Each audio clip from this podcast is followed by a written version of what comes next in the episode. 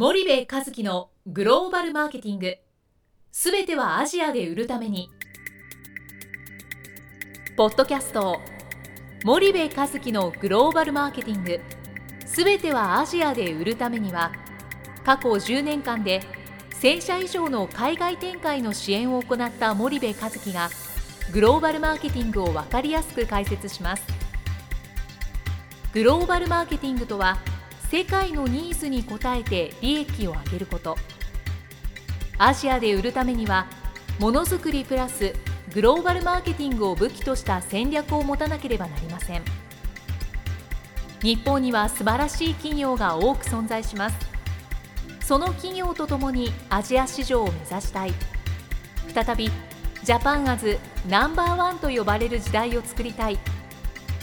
森部一樹はそんな思いを持ちながらこの番組を皆様にお届けいたします。こんにちはナビゲーターの東忠夫です。こんにちは森部和樹です。じゃあ森部さんあのこのポッドキャストもついにはい。あの200回の一歩手前まで来てえ199回をあついに。ついに。199回ですか、はい。あの多くの方聞いていただいてるようなんですけどなんかこのポッドキャスト聞く人って本当マニアックな人なんだろうなーっていつも思っ ててですね。こ こんなマニアックなポッドキャスト聞いてくださって本当にリスナーの皆さんにはあの感謝しております。ありがとうございます。ありがとうございます、はい。累計ダウンロードと確か30万超えたってあ40の万ぐらい。40万ぐらいいってるみたいなんで、本当にありがとうございます、またこれからも引き続きえと、ーこういう内容になっていくのかなと思いますけど、はい。ちょっとあの社内でいろいろ議論をしながらですね、より良い番組作りに努めてまいりますので、えー皆様のお役に立てればと思いますのでよろしくお願いします。はい、で200回目のゲストのはい。予告といったら変ですけど、はい、200回目に素敵なゲストをお迎えしようと思はい。ってますが、はい。森部さんからちょっとええーごと紹介いただけない200回目のゲストはですね明治大学経営学部の、えーご存知大石教授をお招きして、はい。えー200回目のお配信をする予定でございます。であの100回目もね大石先生が出てもらって、このポッドキャスト始まった一番最初のゲストも大石先生なので、まあ、グローバルマーケティングの権威ですからあの基本的にはあの節目節目で大石先生を読んでいきたいなというふうには思っておりますので、はい。また皆さん200回目以降も楽しみにしててください。はい。で、まあ、じゃあ200回目以降もぜひよろしくお願いしますということで、はい、で前回の続きなんですけど、ええ。ちょっとベトナムのはい件について、うん。まあいろいろとお問い合わせも多いし、うん。こういった形でうん。森部さんなりにいろいろ回答していただくのがいいのかなと思って、うん。前回まあ市場の環境と、ん。まあ小売がどうなって、うん。じゃあディストリビューターはやっぱり活用しなきゃいけないですよねうんっていうところまで来たと思うんですけど、はい。はい。まあ一つもう一回あのハノイと、はい。まあ、ホーチミンの市場を分けて考えた方がいいんじゃないかっていうところから、うんちょっともう一回ご説明をいただければと思うんですけど、あのまあ、あのハノイとホーチミン距離が非常に長いわけ、はい。まあ、縦長な国なわけですよね、はい。はい。それでそのハノイとホーチミンのパワーバランスが非常にその偏っていてね、うんうん。ホーチミンの人がハノイに行ってもなかなかこうあの力を発揮できないっていう事情もあって、ハノイの会あホーチミンの会社がハノイでうまくディストリビューションできないっていう要因が非常に大大きいんですよ。なんか実際にうん。森部さんが現地に行ってみて、うんうん。ホーチミンの人がハノイに行った時うんうん。にどんな感じなんですか、えーっとねまあアメリカのそのワシントン DC とはい。そのロサンゼルスとかニューヨークみたいなのが一番ライトだとすると、はその後その中国の北京とその他みたいなのあるじゃないですか、はい。上海とかね、はい。上海と北京みたいなワシントン DC ニューヨーク。ロサンゼルスか、うまあ、北京と上海。んはい。それよりもねさらに色濃いんですよ。例えばね、えーっとホーチミンの各省庁はい。のトップは全部ハノイ出身の人なんですよね、うんそうですね。うん、ですから偉いさんは全部ハノイから来てるわけなので,、で下下っ端の人たちは全部ホーチミンなわけですよ。うん例えば通関でスタンプを押す人はい。ホーチミンみたいな、はい。けど通関の一番上の責任者はハノイ出身みたいなねでそういうのがまあ国営で、まあ、全部そうなってるわけですよね、うん。通信事業者インフラ事業者建設会社。はい。あで全てがそうなってるわけなので、まあなんていうんですかね。あの、まあ、戦争に勝った方と負けた方ですからね、うんうん。しかもそんなに古い話でもないですしね、だからえーやっぱそそこは薄れていくんでしょうがあのいやややこしいというか面倒くさい、うん。なのであのハノイではハノイのスタッフを僕は雇ってるしホーチミンではホーチミンのスタッフを雇ってるし、あのななんていうのかななんか感じるんですよ。僕ベトナム語できないんですけどね、はい。ホーチミンのスタッフ連れてハノイの国営企業を回っているとその国営企業の人たちは「おお前ハハノイか」みたいな「はあ」みたいな。なんなんていうのかな。そういうのを感じるわけですよ。言葉分かってなくても。あホーチミンかってバカにされる、うん、なんかバカにしてるっていうかねなんか「ほわんはーん」みたいな。なんかそういうの感じて「おお前さっき何て言われてたんだ?」って聞くと「あいや出身を聞かれてまして」みたいうん。じゃあハノイのお客さんに、な、うん。まあ、ホーチミンの人が行くと、うん。ちょっと温度差があるってう。ん、こと温度差があるるっていうね、うん、なんていうのかな、うん。うん、それが結構その、うん、まあその致命傷にはならないけどもはい。面倒くさいっていうレベルであるっていうのがあ、一つなので。でで、まあ、距離があるしあのディストリビューションとかっていうことを考えた時にホーチミンのディストリビューターに全土を任せるとかっていうのは結構難しいんですよねあの市場は。するとその、まあ、難しいっていうのは森部さんが、うん。まあ、よく先進グローバル企業をう例に捉えて、うん。例えばネスレとかユニリーバー P&G っていうところは、うん。そうすると具体的に大枠の戦略でいいんですけど、ベトナムではどうやってるんですか、うん。やっぱりそこを分けて考えてますよね。例えばねディストリビューターの数でいうとね、はい。P&G が一番少なくて、はい。ユニリーバーがその次で、はい。ネスレが一番多いって、まあ、どの国行っても大体こんな感じなんですよ。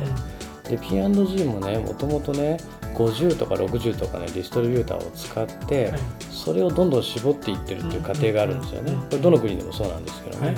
でベトナムでいうと確か14社ぐらいだったと思うんです、はい。P&G は。うん。で比較的中堅以上というか大手系を使っていてでそこが、まあ、ディストリビューションしてるんですけど、はい。やっぱエリア別に決めてるんですよ、うん。あの P&G ですら十数社使ってるわけですよ、うん。しかもかなり大手を。はい。でホーチミンのこのエリアはここ、うんうん。えーさらに南部はここ。うん。ハノイはここ。ダナンはここ、うん。えーハノイのさらに北部はここ。みたいな感じで全部分けてるんですよね、はい。でモダントレードは自分たちでやるし、GTTT の開拓を開拓をもう自分たちでやりながらディストリビューションを彼らにやらせるっていうのが P&G ですよね。はい。でユニリー。バうん。ーユニリーバーやっぱ100ぐらいあるわけですよ。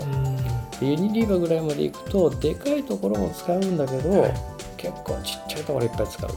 なるほどで、えーちっちゃいところに GTTT を網の目のようにこう回らせるどはい。ということをやりますようん。ね。でネスレはい。ネスレもやっぱり100以上ありますよね。でこれももうちっちゃいところを使うっていう、まあ、そういうう戦略で分かれていてネスレなんか特にそうですよね。あのコーヒーとかね。そうです3 in 1みたいなやつを売っていこうと思うと、うん。あのやっぱりそうなってくるわけなので、あのそういう戦略になってると。で日本企業はね好きですよね。一カ国一代理店制度みたいな。うん。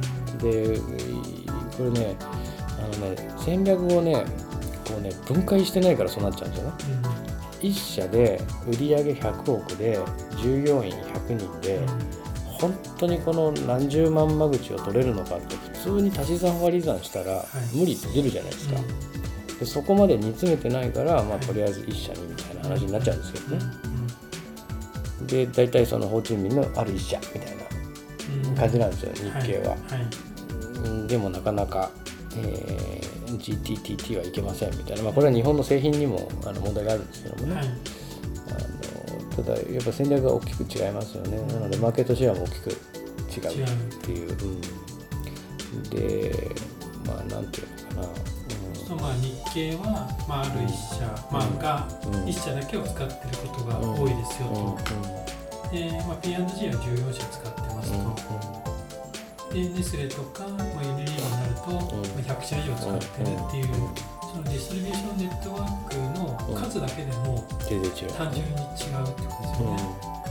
うん。でそれをマネジメントしていくわけなんですけど、はい。でもそんだけ数を増やすっていうことは当然マネジメントも大変なわけですよね。はけどねもう驚くのがねもう本当に明確なんですよね。その地図がねものすごい細かく分かれてて例えばその先進グローバル企業の1、まあ、いわゆるその統括部長みたいなのがいるじゃないですか。その下にエリアマネージャーみたいなのがいるわけですよね。でエリアマネージャーの下に、まあ、エリア担当みたいなのがいるわけですよね。でそうするとこのエリアマネージャーは例えばハノイ担当のマネージャーダナン担当のマネージャー、はい。ホーチミン担当のマネージャーがいて、でこの例えばホーチミン担当のマネージャーの下にさらにホーチミンのその区ごとの、まあ、担当者がいてでかい区だと3人ぐらいいたりするわけですよね。でその3人がじゃあその5区だったら5区のディストリビューターが例えば5社いると。はい。そうするとその1人が5社を担当して、えー店舗を回りながらディストリビューターを回りながらっていうそういうことをやってるわけですよ。はいでそれがすっごい細かくてもうね仕組みになってるんですよ全部が。だからなんだろうな仕組みとして全部うまく動いてるんですよね。うんでそれだけチャンネルに投資してきたんですよね過去ね。はいでそれをここ何年かでゴーンと出てねチャンネルに投資もせずになんかうまくいったらいいなっていうのはなかなかそれは難しいですよね。だからあのお大手のその PG とかユニリーバーとかネスレが使ってるディストリビューターとかあに会いに行くと、あの日本製日本の会社はまあ興味なくはないけどまたなんかすごいいいけど高いもの持ってくるんでしょみたいな。でチャンネルには投資しないでしょみたいなことをやっぱよく言われますよね。うん、で先進グローバル企業はそんな感じでやってますね。そうするとまあこれからうん。まあ参入するところもあるだろうしうん。まあどちらかというと再構築うん。する企業さんが多いと思うんですけど、うん。森部さんなりにまあ本当に簡単なうんアドバイスになるかもしれないですけど、うん。プライオリティとしてうん。何を一番最初に持ってきたら、うん、プライオリティとしてはチャンネルですよね。でそのチャンネルの最適化をどうするかっていうことをやっぱりベトナム全体で考える。うん、はい、でそうするとやっぱ結論としてはいきなり全土やる必要ないと思うんですよ。ホーチミンハノイダナンっていう3エリアでやっぱり3ディストリビューターははい。僕は最低必要になってくうんる。でその3エリアでじゃあ中選ぶ選定するディストリビューターよりも最も自分たちに合ったところはどこなのかっていうところにやっぱりしっかりと時間とお金をかけて選んでいくっていうことはまあ一つ必要ですよね。はい。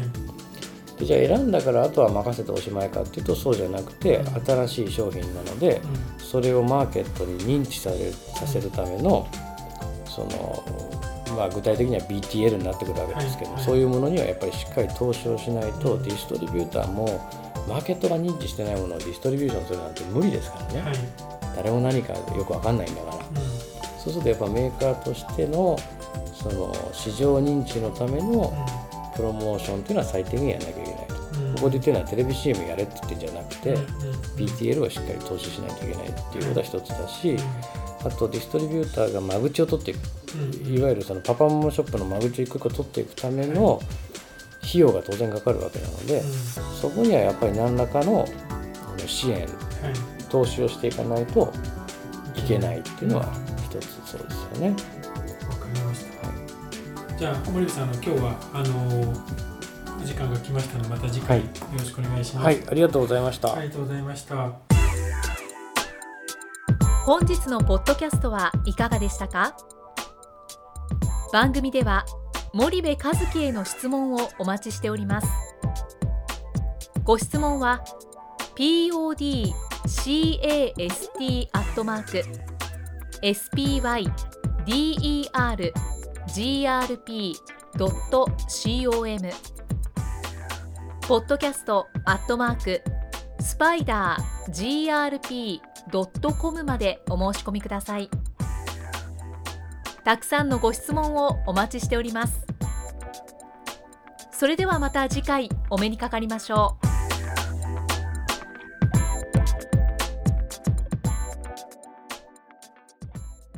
森部和樹のグローバルマーケティング。